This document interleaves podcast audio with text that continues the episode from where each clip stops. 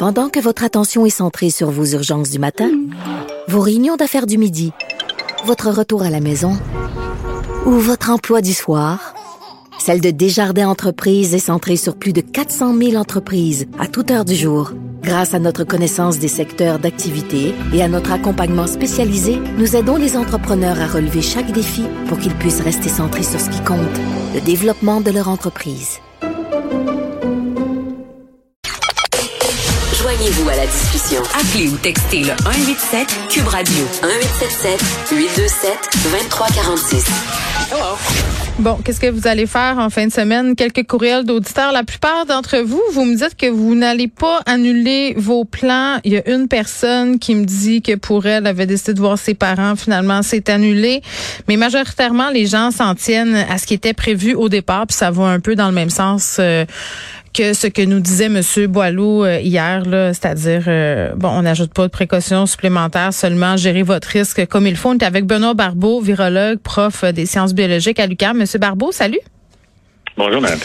Bon, euh, Benoît, là, c'est clair, sixième vague, on est en plein dedans, c'est le long congé qui s'en vient. Puis, tu la plupart d'entre nous, là, on avait quand même euh, hâte de se réunir. Le Noël, ça a été un peu avorté, là. Bon, parce qu'on a eu euh, euh, des restrictions qui sont arrivées aux alentours du jour de l'an, tout ça. Donc, on a hâte. mais là, c'est comme si on savait pas trop, en bon québécois, où se gorocher. parce que là, si on a le nez qui coule, la voix enrouée, euh, peu importe si nos symptômes sont petits ou sont gros, euh, un, je pense que on reste chez nous. Oui, oui, oui. Non, je pense que c'est clair que c'est c'est loin d'être euh, intéressant de rester chez soi lorsqu'on a prévu justement aller à une fête de, famille, une réunion de famille, d'autant plus qu'on a été vraiment moins gâté de ce côté-là. Mais certainement, on est on est devant une sixième vague. Euh, moi, ainsi que bien d'autres pensaient que cette vague-là n'allait pas être à l'image de Micron. On ne sait pas encore quelle sera l'amplitude, mais on voit certainement l'augmentation des cas d'hospitalisation. Alors en ce moment, je crois que le gouvernement continue d'y aller selon son plan, bien qu'on a étiré évidemment le mandat du masque, le port du masque obligatoire dans le lieu public, mm. mais autrement, on demande, et c'était quand même un message qui était récurrent depuis les derniers mois, on demande aux mm. Québécois et Québécoises de se responsabiliser, donc d'être conscient toujours qu'on est fait partie d'une, on est, en fait, on est dans une pandémie, elle n'est pas finie, et que là, on fait face à une sixième vague qui est assez importante. Donc, euh, allons-y avec les réunions de famille, avec donc d'avoir de, certaines festivités, mais soyons conscients qu'il y a quand même transmission du virus, puis un sous-variant qui est très transmissible. Alors, c'est pas, pas parti, la partie n'est pas gagnée. Mm, ouais. Ben vraiment pas. Puis en plus, en fin de semaine, il annonce de la pluie, euh, ça va être frisquet. Donc pour ouvrir les fenêtres, on repassera parce que tu sais, tu dis Benoît, euh, on, nous recommande de porter le masque encore dans les lieux publics. Je veux bien, mais qu'est-ce qui se passe à Pâques? On mange. C'est un peu ça la fête là. On brunch, euh, on se fait des soupers, on va à la cabane à sucre. Moi, c'est mon cas, là, cabane à sucre en fin de semaine. c'est clair que c'est risqué. Puis ma question est la suivante, parce que bien des gens qui se disent, ok, j'ai des petits symptômes, mais je fais des tests rapides, puis c'est négatif donc je suis correct. Ouais, non, non, ça, en soi, c'est peut-être, c'est certain que les tests rapides sont, ils ont une très grande utilité. Ça vous dit si vous êtes positif, mais ça ne vous dit pas avec assurance si vous êtes négatif. Ah Il faut négatif, il y en a. Donc, un bon pourcentage, c'est beaucoup moins fiable. Mais même avec la bouche, la, nouvelle procédure. Euh, oui, mais non, on demande de le faire au niveau de la gorge et au niveau du nez. Mais, n'empêche que, vous savez, il y, a, il y a toujours une sensibilité qui est moins qu'un test PCR. Un test PCR, c'est extrêmement sensible. Vous n'avez pas besoin d'avoir une quantité importante de particules virales pour que vous puissiez le détecter parce que vous amplifiez le signal dans ce processus. Dans le cas d'un test rapide, vous détectez avec un anticorps qui est collé sur une membrane la présence du virus. Donc, il n'y a aucune amplification du signal. On le détecte avec une genre de, test, là, qui, mm. quand même, qui, a une certaine sensibilité, mais jamais comparable au PCR. Mm. Pour cette raison, si vous avez des symptômes, même s'ils sont légers, euh, et puis que vous faites un test qui est négatif, je crois qu'il faut vraiment être conscient que ça pourrait être euh, quand même le virus, le, le, le, virus euh, SARS-CoV-2. Donc, il mm. faut euh, malheureusement euh, être être prêt justement à sacrifier une fois de plus une telle activité puisque vraiment il y en a qui vont être contents il y en a qui cherchent toutes les façons d'éviter les soupers obligés puis les brunchs on se dit pas grand chose pense que la majorité ne le serait pas, là. Oui, surtout avec ce qu'on a subi dans les deux dernières années, mais n'empêche que il faut quand même de, de, le message qui est clair de se responsabiliser, d'être conscient justement des risques, de gérer le risque et aussi de savoir que si vous avez des symptômes, mais même avec un test négatif, il y a des bonnes chances que vous pourriez quand même être porteur et contagieux. Maintenant, si après cinq jours, et là, je comprends qu'une fin de semaine, là, on parle d'une fin de semaine, une durée de moins que cinq jours, mm. mais si vous avez, vous arrivez à bouter à cinq jours avec euh, aucun symptôme, puis là, vous pouvez même faire un test euh, qui est négatif, ben là, à ce moment-là, il y a mm. possibilité, on vous recommande d'y aller, mais de faire attention quand même aux personnes vulnérables et autant que possible porter le masque. Alors, c'est pas si clair. Il faut gérer évidemment le risque. Euh, on, ne veut absolument pas revenir en arrière.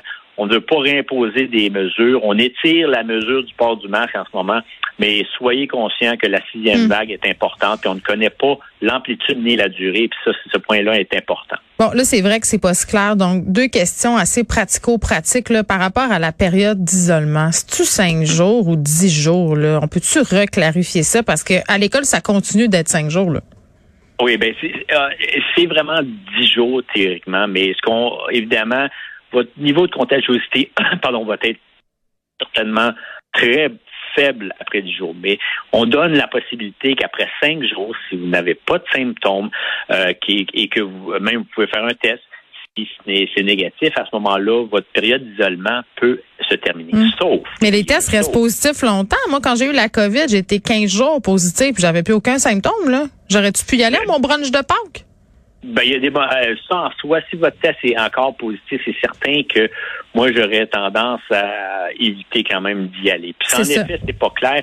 Vous savez, c'est toujours une moyenne. Vous avez en 10 jours, la majorité des gens ne seront pas positifs et seront pas contagieux. Après 15 jours, il y a des bonnes chances que même si votre test est positif, vous allez ne, pas être contagieux, mais on ne sait pas. Donc c'est toujours une question de moyenne, une question de santé, une question de votre situation médicale. Mais mais un test quand même, c'est quand même un signal Mm. qui nous envoie, qui nous est envoyé, qui démontre que vous et surtout les tests antigéniques, les tests rapides. Mm. Alors c'est un signal qui vous dit que vous êtes infectieux et fort probablement contagieux. Oui, puis la part du masque, on le rappelle, euh, nous protège aussi contre d'autres euh, infections. En terminant, Monsieur Barbeau, c'est drôle par exemple parce qu'on a passé vraiment d'un paradigme à l'autre dans la façon de parler du virus. Là, on a beaucoup de cas, une hausse des hospitalisations, puis pourtant on n'annonce pas euh, de resserrement des mesures de restriction. Est-ce que le gouvernement du Québec prend cette vague-là assez au sérieux où on est en train de se mettre la tête dans le sable? Je pense que si on se met la tête dans le sable, on doit se tourner vers les autres provinces si leur tête est encore plus profonde dans le sable. Écoutez, le, on, est les, une des seules provinces, je pense que l'île du Prince-Édouard et le Navut qui encore euh, oblige le, port du masque dans les lieux publics. Qui, et là, nous, on est en train de même extensionner ce, ce port-là. Alors, c'est certain que la situation est importante, mais on ne peut pas à chaque fois, après mm. chaque vague, de, réimposer de nouvelles mesures parce qu'il n'y aura pas d'adhésion. Les gens, l'adhérence va être perdue, les gens ne suivront plus. Il faut y aller progressivement. C'est certain qu'on voit les, les cas d'hospitalisation monter, et ça, il faut être quand même très vigilant. Euh, il y a une grande partie quand même hmm. des personnes hospitalisées qui sont positives une fois qui sont admis, mais n'empêche que ça démontre qu'il y a une augmentation. Hmm. Alors, que le virus circule dans la population, c'est quand même, il faut être prêt justement à, à, contrôler autant que possible la transmission. Mais si les cas d'hospitalisation peuvent être maintenus de façon assez euh, mm. stable, et, ce qui n'est malheureusement pas, ça en soi, ça nous permet quand même de continuer d'une vague à l'autre. Alors, il faut apprendre avant à vivre avec le virus, donc apprendre à savoir un peu mieux contrôler cette transmission et autant que possible limiter mm. les cas d'hospitalisation. Et ça, ça se fait à différents niveaux, dont agir auprès des gens les plus vulnérables. Exactement. on, on parle vaccins, mais on parle mm. d'antiviraux. Et il y a plusieurs aspects qui doivent être qu'on doit sur lesquels on doit euh, agir. Mais je crois que le mm. gouvernement devra se responsabiliser eux aussi pour s'assurer d'avoir une meilleure, euh, des meilleures interventions. En tout cas, déjà, on a eu des bonnes interventions, mais d'améliorer les interventions pour les vagues futures. Ben, vous avez raison. Merci, euh, Benoît Barbeau, de nous avoir parlé, d'avoir démêlé pour nous tout ça. Puis j'ai envie de faire euh, du pouce là-dessus un peu là, quand on parle de responsabilisation.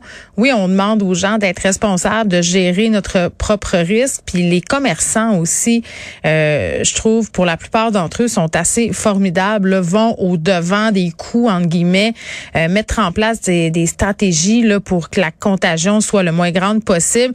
Appelez peut-être si vous allez à la cabane à sucre euh, en fin de semaine. Moi, je l'ai fait et vraiment, ça me rassurait de savoir que dans cet établissement-là, ça serait pas pleine capacité, qui allait distancer les familles, que les portes seraient ouvertes pour assurer de la ventilation, puis qu'il y aurait du chauffage d'appoint. Donc, tu sais, ça, il faut saluer ça aussi, là, les commerçants qui en arrachent, qui veulent pas, parce que les annulations, puis on en parlera un peu avec Dany Saint-Pierre un peu plus tard sans doute, là, les annulations, c'est ça au resto, en cabane à sucre et tout ça, euh, c'est un autre coup de masse pour les commerçants.